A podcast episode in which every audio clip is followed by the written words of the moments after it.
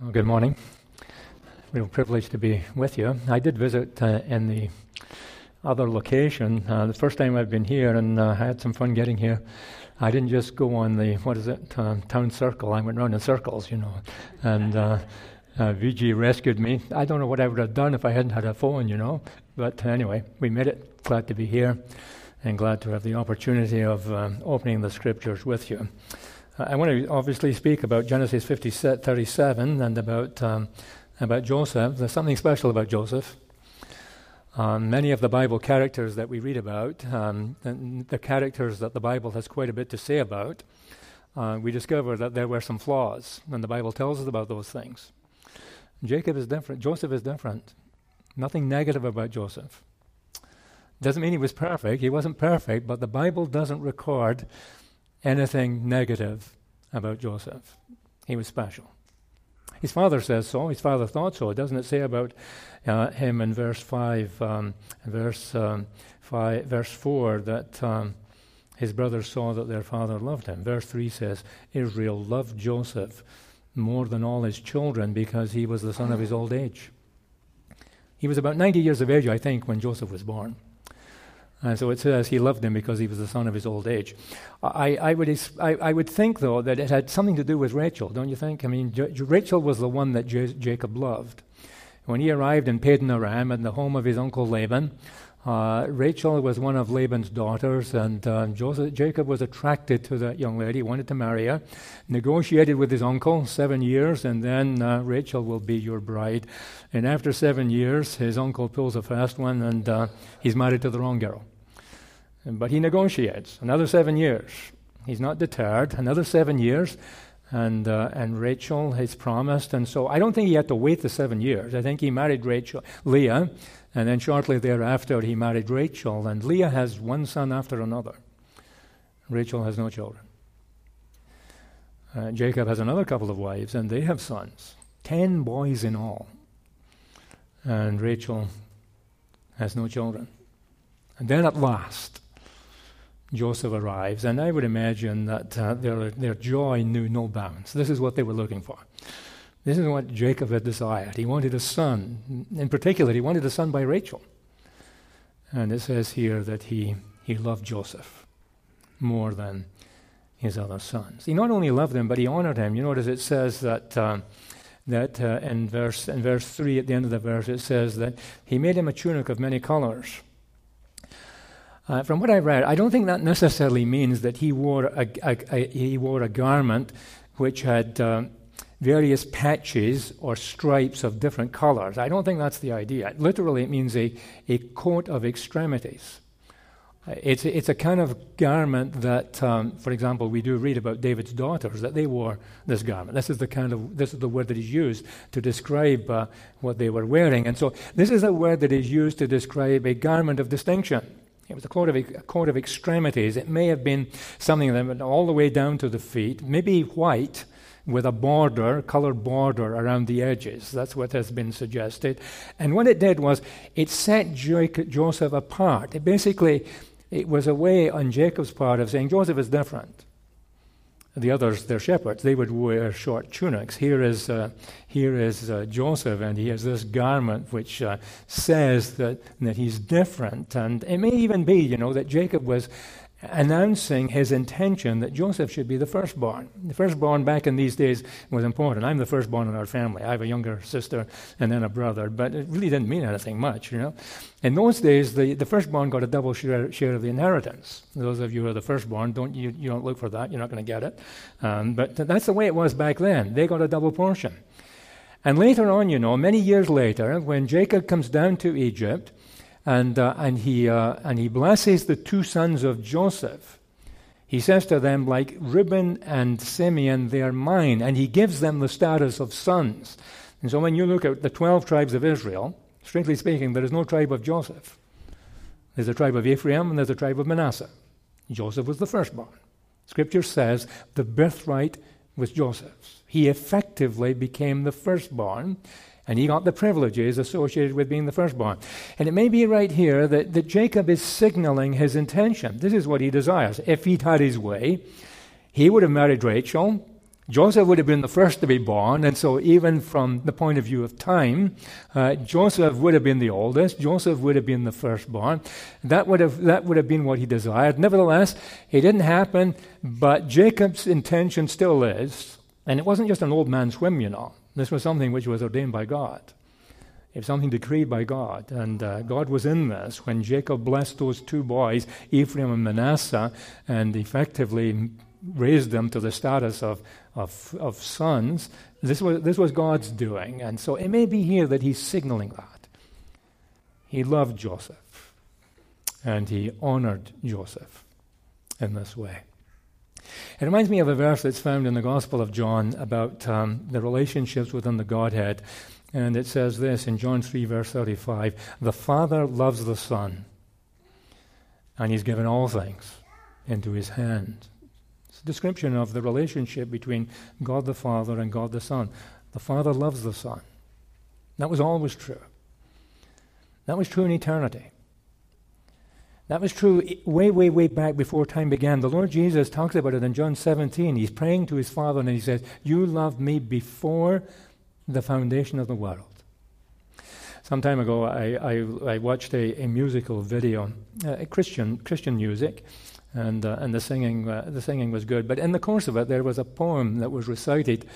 And uh, the poem, I don't remember the exact words, but the poem went something like this God was lonely, and so he made the world, made the universe, and God was still lonely, and so he made man. It's utter nonsense. It's utter nonsense. God was never lonely. God was a trinity of persons, and within that trinity there was love and fellowship and joy and delight. God is the only God is the only being in the universe who is altogether and completely self-sufficient. God does not need us. He doesn't need anybody. He is self sufficient in himself. But within the Godhead, there was this special relationship. The Father loved, He loved the Son. He always did. And certainly it was true when the Lord Jesus came onto this scene. Wasn't that true? I mean, as he, as he walked among men, and, and God the Father witnesses the way in which the Lord Jesus lives, uh, I dare say that uh, there was tremendous joy and delight on his part. Indeed, he opens the heavens, doesn't he, at the baptism of the Lord Jesus, and he says, This is my beloved Son, in whom I'm well placed. The Father loves the Son and he's given all things into his hand. I talked a little bit uh, a moment ago about Joseph as the firstborn. You know, that title, firstborn, is a title that is applied to the Lord Jesus in the New Testament. And it has nothing to do with time. The, ter- the, the, the, term firstborn is used in Scripture. Usually, the, the first to be born into the family was the firstborn. You know, he got the blessings that went along with that. But there were occasions when, when it didn't happen, and so someone else in the family effectively became the firstborn. He got those privileges. And so the, the term firstborn, it doesn't simply connote time. More often than not, it denotes position and status. What went along with being the firstborn. The Lord Jesus is the firstborn. Colossians chapter 1 says he's the firstborn of all creation. Nothing to do with time. Nothing to do with time. Of course, he was before all creation. But that's not the point. The point is, the New English Bible translates it this way His is the primacy over all creation. He's the chief, right? He is over it all. Everything was made by Him and for Him. God has appointed him the heir of all things. The earth is the Lord's, and the fullness thereof. It all belongs to him. He's the firstborn, he's the chief. Reference was made this morning to, to the Lord Jesus in Romans chapter 8. He's the firstborn from among the dead. Lots of people, lots of people are going to be raised from the dead. If you're a believer in the Lord Jesus, whether you're a believer or not, actually, we're all going to be raised from the dead, right? We're all going to be raised again. But among those who rise from the dead, there is one who is different. There's one who is first. It's got nothing to do with time. It's not a case of, well, he was the first one to be raised from the dead. He wasn't actually. Well, Lazarus was raised from the dead, wasn't he? Well, you might say, well, Lazarus died again, so the Lord Jesus was the first to be raised from the dead, never to die again. Okay, well, that's true. But that's not what's meant by his being the firstborn from among the dead. He's the firstborn from among the dead in the sense that among all those who rise from the dead, he has no rivals. He is unique. He's supreme. He's first. In, in Romans chapter 8, I think this maybe was referred to earlier as well. He's the firstborn among many brethren. We are, he's not ashamed to call us brethren. And if we are believers in the Lord Jesus, you know, he calls us his brethren. Uh, God, God is our Father. But there's a world of difference, you see, between God being our Father and God being the Father of our Lord Jesus Christ.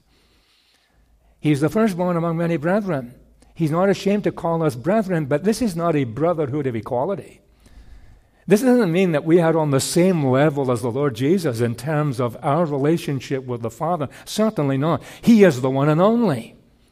He is, he is from eternity the one and only. He is the beloved Son of his Father. And notwithstanding the fact that we too were brought into the family of God, and we were reminded of this, we are children of God.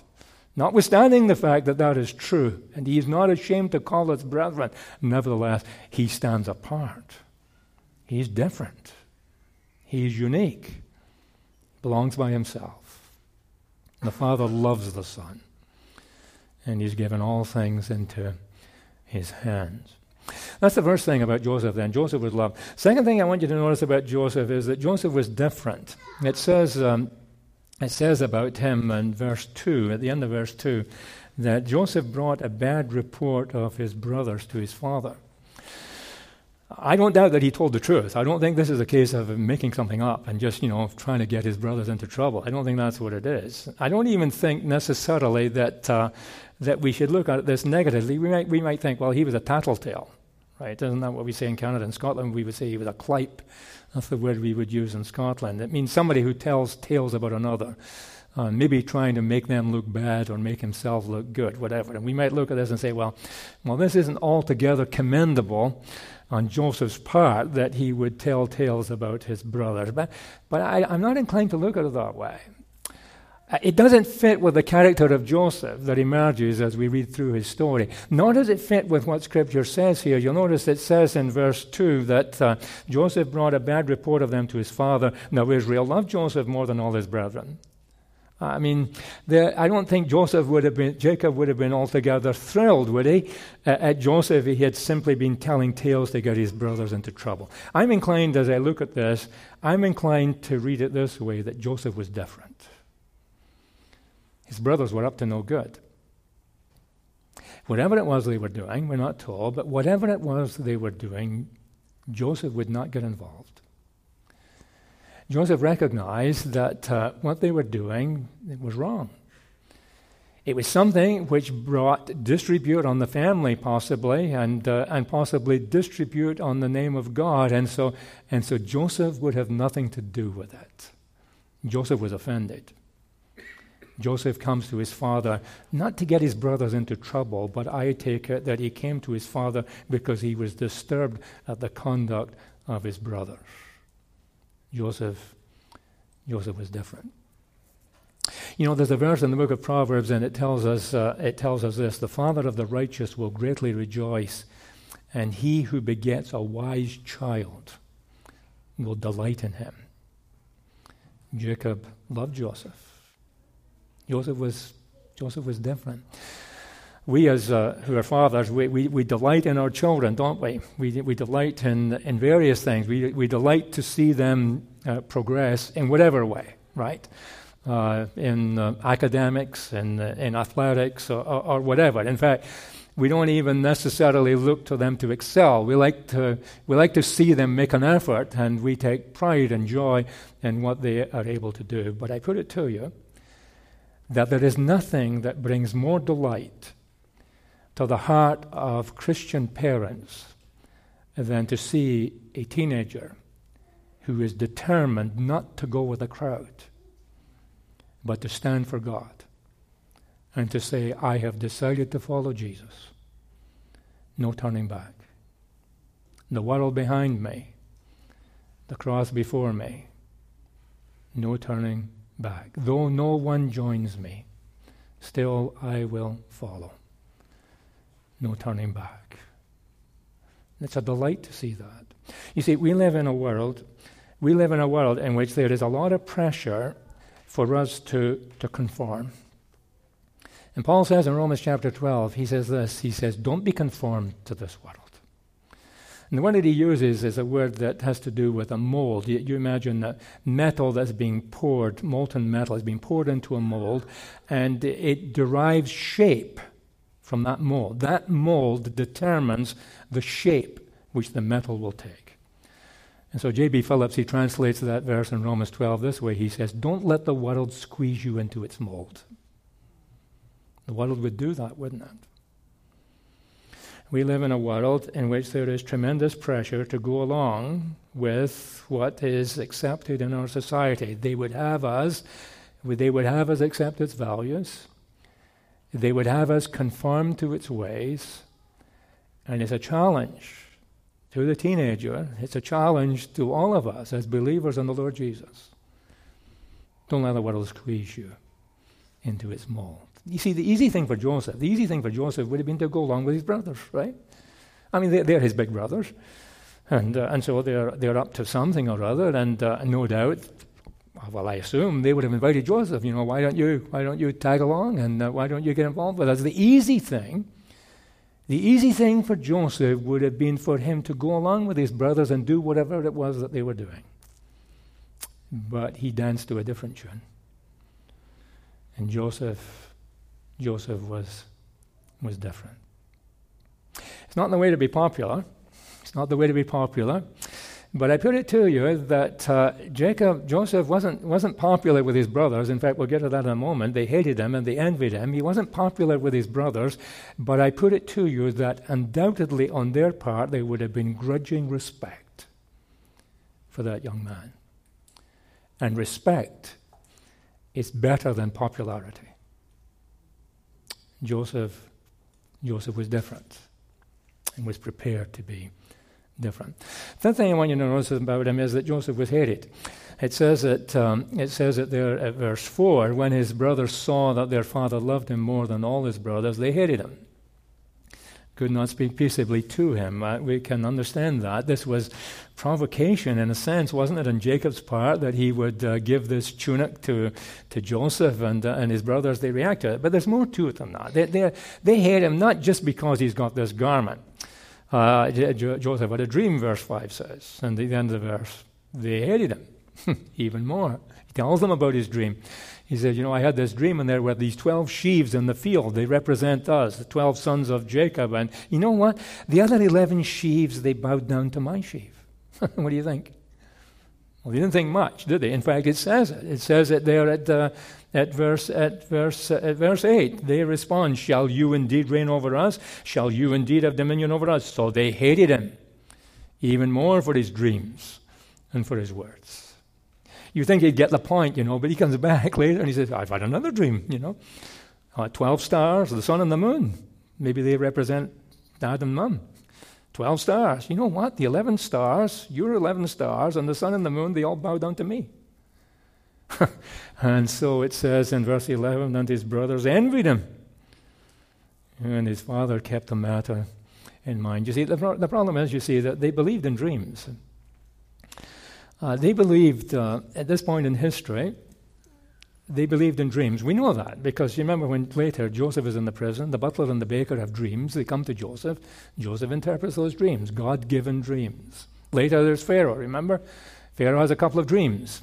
And Joseph comes and he says, God has revealed to Pharaoh what he's going to do, and he interprets the dream. And so they, believed in the interpretation of dreams. You'll notice that Jacob, jo- Joseph believed this. His brothers envied him. Fa- his father kept the matter in mind. Jacob is wondering what is going on here. And so they believed at that point in time, and it did happen, that God revealed himself sometimes in dreams. Uh, I, want to, I want to insert a word of caution here that we ought not to look for God to speak to us in dreams you know, when you dream tonight and you're waking up tomorrow morning, there is no point in trying to figure out, well, what was God trying to tell me? That's not the way God speaks to us. God speaks to us through His Word. They did not have the Word of God as we have it. We have the Word of God. And, uh, and this is the way in which God speaks. Your Word is a light unto, a lamp unto my feet and a light unto my path. That's how God speaks to us. He speaks to us through the Word of God. And so I don't want you to read into this that God can speak to us in dreams. He, he does. Of course, he's, an, he's, a, he's a sovereign God, and he can do that if he chooses, but that's not what we look for. And if you have a dream, I wouldn't waste time trying to figure out what is God trying to tell me. That's not the point. But here God was speaking. The problem, you see, the problem, as far as these brothers are concerned, the, the problem was essentially twofold. It says, uh, it, says it uh, back at verse, uh, verse 4 that, and, um, that they hate, and verse 8 rather, the end of verse 8, they hated him even more for his dreams and for his words. The problem is twofold. On the one hand, on the one hand, I suggest Joseph was a, was a rebuke to them. Joseph challenged them. His words, he came and spoke to his father, brought an evil report. By what he did, by what he was, by what he said, Joseph challenged them and he exposed their sin, and they didn't like that. They didn't like that. And then they hated him for his dreams. On the one hand, you see, he talks about them, if you will. He exposes their sin and their guilt. On the other hand, he talks about himself and he suggests that it looks like one day, the day's coming when I'm going to be exalted and you fellows, you're going to bow to me. And so there were two issues here, right? One, he talks about them and their sin. They don't like that. He exposes their guilt. On the other hand, he talks about himself and his exaltation. Well, they don't like that either. And they hated him. And they envied him. It's exactly the same thing with the Lord Jesus, isn't it? The Lord Jesus said when he was here, They hated me without a cause. Why did they hate him? The Lord Jesus was the very personification of love and kindness and goodness and compassion. Why did they hate him? They hated him, first of all, because he exposed their sin. He says on one occasion, you know, if I had not come, they would not have known sin, but I have come, and now they have no excuse. He exposed their sin, didn't he? On one occasion, he challenges them and he says, You know, the truth can make you free. And they say, Well, just a minute, what do you mean make free? We are Abraham's children. We were never in bondage to any man or to anything. I mean, it's really, uh, it boggles the mind that they would speak in those terms because even as they spoke, they were under the Romans, weren't they? And yet they say, We were never in bondage. And the Lord Jesus said, He who commits sin is the servant of sin. Well, we're, of, we're the descendants of Abraham. Abraham is our father. You're of your father, the devil. he challenged them, didn't he? It's impossible. It is impossible for anyone to have any kind of contact with, any kind of knowledge of the Lord Jesus. It's impossible for them to do so without their being aware of their own sin. The Lord Jesus does that. He exposes our guilt. He reminds us of our sin. And the other thing, of course, when the Lord Jesus was here, he talked about himself, didn't he? He made some amazing claims. On one occasion, when he's speaking to them, he says, You know, before Abraham was, I was. No, he doesn't say that. He could have said that, couldn't he? Before Abraham was, I was. Pre existence. Existed before Abraham. He says, Before Abraham was, I am. He not only claims pre existence, he claims to be the Yahweh of the Old Testament. He claims to be God. And it tells us, that's in John chapter 8, it tells us that they picked up stones to kill him. You see, the, the, the, claims of the Lord Jesus, the Lord Jesus was such that he reminded them of their guilt and their hypocrisy. He exposed their sinfulness. On the other hand, he made these startling claims about himself. And uh, their only option really was either to bow down to him and acknowledge who he was or to reject him. And there was no way they were going to bow to him. And so they hated him. And they envied him. And the Lord Jesus says, They hated me, they're going to hate you. He says it this way in John chapter 17. He's praying to his Father, and he says, Father, I have given, talking about us, talking about the, the 11 disciples in the first instance, but talking about us, he says, I have given them your word, and the world has hated them. Those two statements are they're not independent of each other. I have given them your word. And the world has hated them. The word and the world are on a collision course. This, is, this world in which we live, they, they do not want the Word of God. In fact, the society in which we live is a society which prides itself more than anything in political correctness. Political correctness is more important than truth. right? As far as our society is concerned, And what is most important is that we be politically correct. Truth is secondary. In fact, in fact, there is no such thing as truth in an absolute sense. Our society promotes pluralism. And so there are lots of religions and lots of ideas. And so this little community over here, or a large community for that matter, they have their version of the truth. Well, that's fine for them. And there's another group, and they have their version of the truth. Well, that's fine for them. And there's some Christians over here, and they have their version of the truth. And if they just keep it to themselves, then that's okay. But, but there is no overriding truth.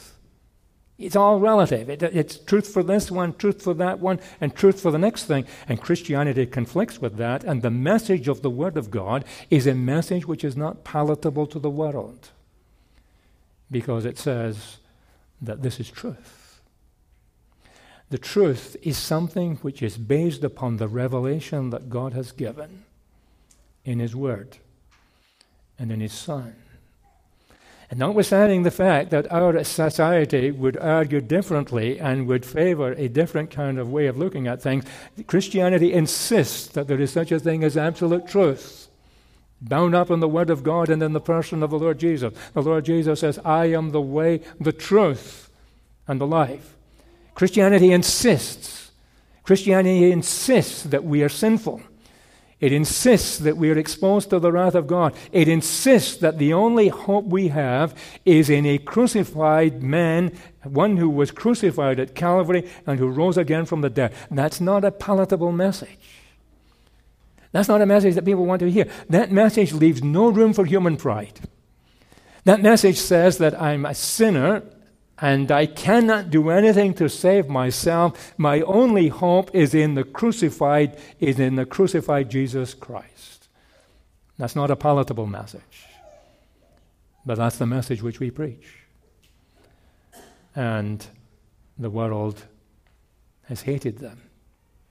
We can expect, we can expect that kind of opposition from the world.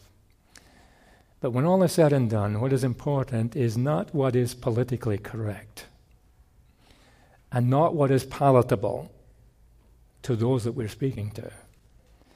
What is important is what is true. Martin Luther, he was uh, told to recant. And uh, as he stood there uh, before the court, uh, he said, uh, Here I stand, I can do no other. And he insisted that he would stand for truth. And so Joseph was, was hated. And he was envied. And then, fourthly, Joseph was obedient. One day his father comes to him and he says, uh, your brothers, uh, they're looking after the flock in Shechem. Verse 13, are not your brothers feeding the flock in Shechem? Come, I will send you to them. And so he said, Here, I'm, uh, here I am. His, his response was, was immediate, right? It was spontaneous. There was no humming and hawing. There was no excusing himself and saying, Well, I got other things to do. His father says, I want you to go to see how your brothers are at Shechem. Here I am.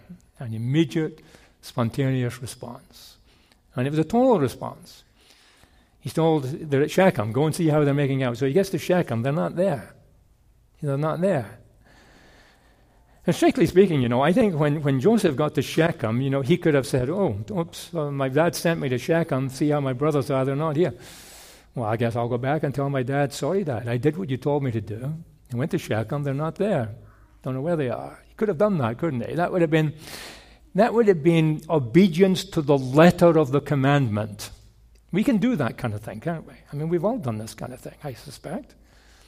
Where we're to do something, well, we just do the bare minimum, right? Enough to get by, right? We're not going to put ourselves out and do and go the extra mile. And so we, we, we say, well, that's what I'm asked to do. Well, well that's what I'm going to do. I'm not going to do this. I'm just going to do that. We can do that kind of thing. But Joseph wasn't like that. Joseph says, they're not here. Hmm. I know what my father wants. I know he told me that at Shechem, go and see how they're making out, but I know what my father wants. He's not interested in whether they're at Shechem or not. He's interested in how they are. And so he inquires, oh, they've moved on to Dothan. So he goes to Dothan. This was, this was, no, uh, this was no afternoon uh, uh, yeah, sort of uh, hike, you know. This was, I think Shechem was 20 miles. And he's only 17 years of age, you know. So this is, this is no small journey. And then he has to go on further to Dothan. He knows what his, father's want, his father wants. His response, you see, was his obedience was, was spontaneous. It was immediate, but it was also total. It wasn't a partial thing. There was this total submission to what he knew his father wanted him to do. The Lord is looking for obedience on our part. May I say to you that if you're not a believer in the Lord Jesus, what God looks for from you first and foremost is that you obey the gospel, that you repent, and you believe in the Lord Jesus. That's a command, you know. We might think, well, okay, the gospel is a, an invitation. Whosoever will may come, and that, that is an invitation. But you cannot ignore that invitation with impunity. God commands all men everywhere to repent. And so, what God looks for, if you're not trusting in the Lord Jesus, then what God is looking for in the first instance from you is that you acknowledge that you're a sinner, that you acknowledge your need, that you acknowledge that you cannot save yourself, that you acknowledge that you deserve the judgment of God, and you look to Calvary and you recognize that the Lord Jesus was there in my place. He paid for my sin, He bore my sin in His own body on the tree, and I trust in the Lord Jesus. That's what He's looking for. He's looking for obedience to the gospel. The obedience of faith. That's how Paul describes it in Romans chapter 1. And not only, not only is it initial, an initial act of obedience, but in fact, what he is looking for is that as believers in the Lord Jesus Christ, we demonstrate that there is a real desire on our part to obey, to obey him. In fact, that's a characteristic of a Christian, isn't it? The Lord Jesus in John chapter 10 he talks about uh, himself as a good shepherd, and he says about us, we're his sheep, uh, those who are his sheep. And he says, My sheep hear my voice, and I know them, and they follow me. It's a characteristic of his sheep. If I'm really one of his sheep, then my desire will be to know and to do the will of God. If that's not so, then there's a problem somewhere characteristic of a believer is that that individual desires to obey what God instructs him or her to do. Joseph's response was total. And then you'll notice too that his, his response or his obedience was, uh, it was costly. Uh, he didn't know it at the time, but it was costly. His brothers, they see him coming and they say, well, here comes this dreamer. Let's, let's kill him. And then Reuben, I think it was, Reuben, Reuben says, no, no, no, let's not, let's not kill him. Let's put him in this pit. Reuben, had the, Reuben is the oldest, and Reuben figures, we'll put him in this pit, and later on, when the others aren't looking, I'll come around and I'll let him, and I'll let it go. It didn't quite work out that way because uh, down come some uh, Ishmaelites on their way to Egypt, and Judah, Judah speaks up. Reuben, Reuben's nowhere to be found, I take it, at this point in time. Judah speaks up and he says, Why don't we, why don't we, we don't want to kill him, do we? Why don't we sell him to these Ishmaelites and be rid of him that way? And so they negotiate with these Ishmaelites for 20 pieces of silver, and Joseph is sent off into slavery in the land of Egypt. His obedience was costly. Cost him home, cost him the friendship and the love of his father. It cost him the comfort that he was used to at home. It meant slavery and exile in a foreign land where they were different culture, different language. Not only so, he ends up as a slave in the house of, of a man called Potiphar. His obedience was costly. Reminds me of the Lord Jesus again. There's a verse in Hebrews 5 that says about the Lord Jesus that though he were a son, yet he learned obedience by the things that he suffered. Doesn't mean that he learned to obey. You know, you and I learn to obey. Sometimes we have to be taught. You know, sometimes we learn the hard way. Sometimes discipline has to be applied, and we and we and we eventually get the message. Uh, our obedience is not always uh, immediate. We have to sometimes learn to obey. The Lord Jesus didn't learn to obey. The Lord Jesus, when he came into this scene, he says, "I delight." We were reminded of this morning. I delight to do Your will, O God. There never was any deviation from that. He was totally submissive, totally obedient. But he learned obedience by the things that he suffered. In other words, he learned what obedience involved. Experientially, came into this scene and he discovered that obedience meant it meant loneliness. It meant rejection. It meant poverty. Ultimately, it meant crucifixion. It meant that he was one who was rejected, despised, and rejected by men. The Lord Jesus, he discovered by experience in this scene what obedience was all about. His obedience was something that was costly. He became obedient unto death, even the death of the cross. That's the kind of obedience that God is looking for in our lives. The Lord Jesus talked about it, didn't he? And the Lord Jesus, on one occasion, he said it uh, this way Whoever does not bear his cross and come after me cannot be my disciple. He's not talking about how I become a Christian. I mean, I have already pointed out, I become a Christian when I repent of my sin and when I trust in the Lord Jesus. Repentance and faith. That's how I become a Christian. So the Lord's not talking about how I become a Christian, but what he is talking about is this is if we're going to become Christians, we should understand what we're signing up for. Could be costly. Whoever, he says, does not bear his cross and come after me cannot be my disciple. I'm not sure whether it's a really positive thing or not, but the truth of the matter is that it's a relatively easy thing in Canada to profess to be a Christian and to be part of a local church. It's a relatively easy thing to do that. There are other parts of the world where you declare that you're a Christian and it could cost, well, maybe your job, maybe your family, maybe even your life. We're not in that kind of society. But the Lord Jesus is saying we should be ready for that. Unless we're willing to take our cross, unless we're willing to say no to self, to renunciate our desires, and to cling to Him and to Him only, and to consider everything else secondary, unless we're willing to do that, and unless we're willing to accept the cost that that might bring then we're not worthy to be his disciple. It's a challenge, isn't it? It's a challenge to all of us.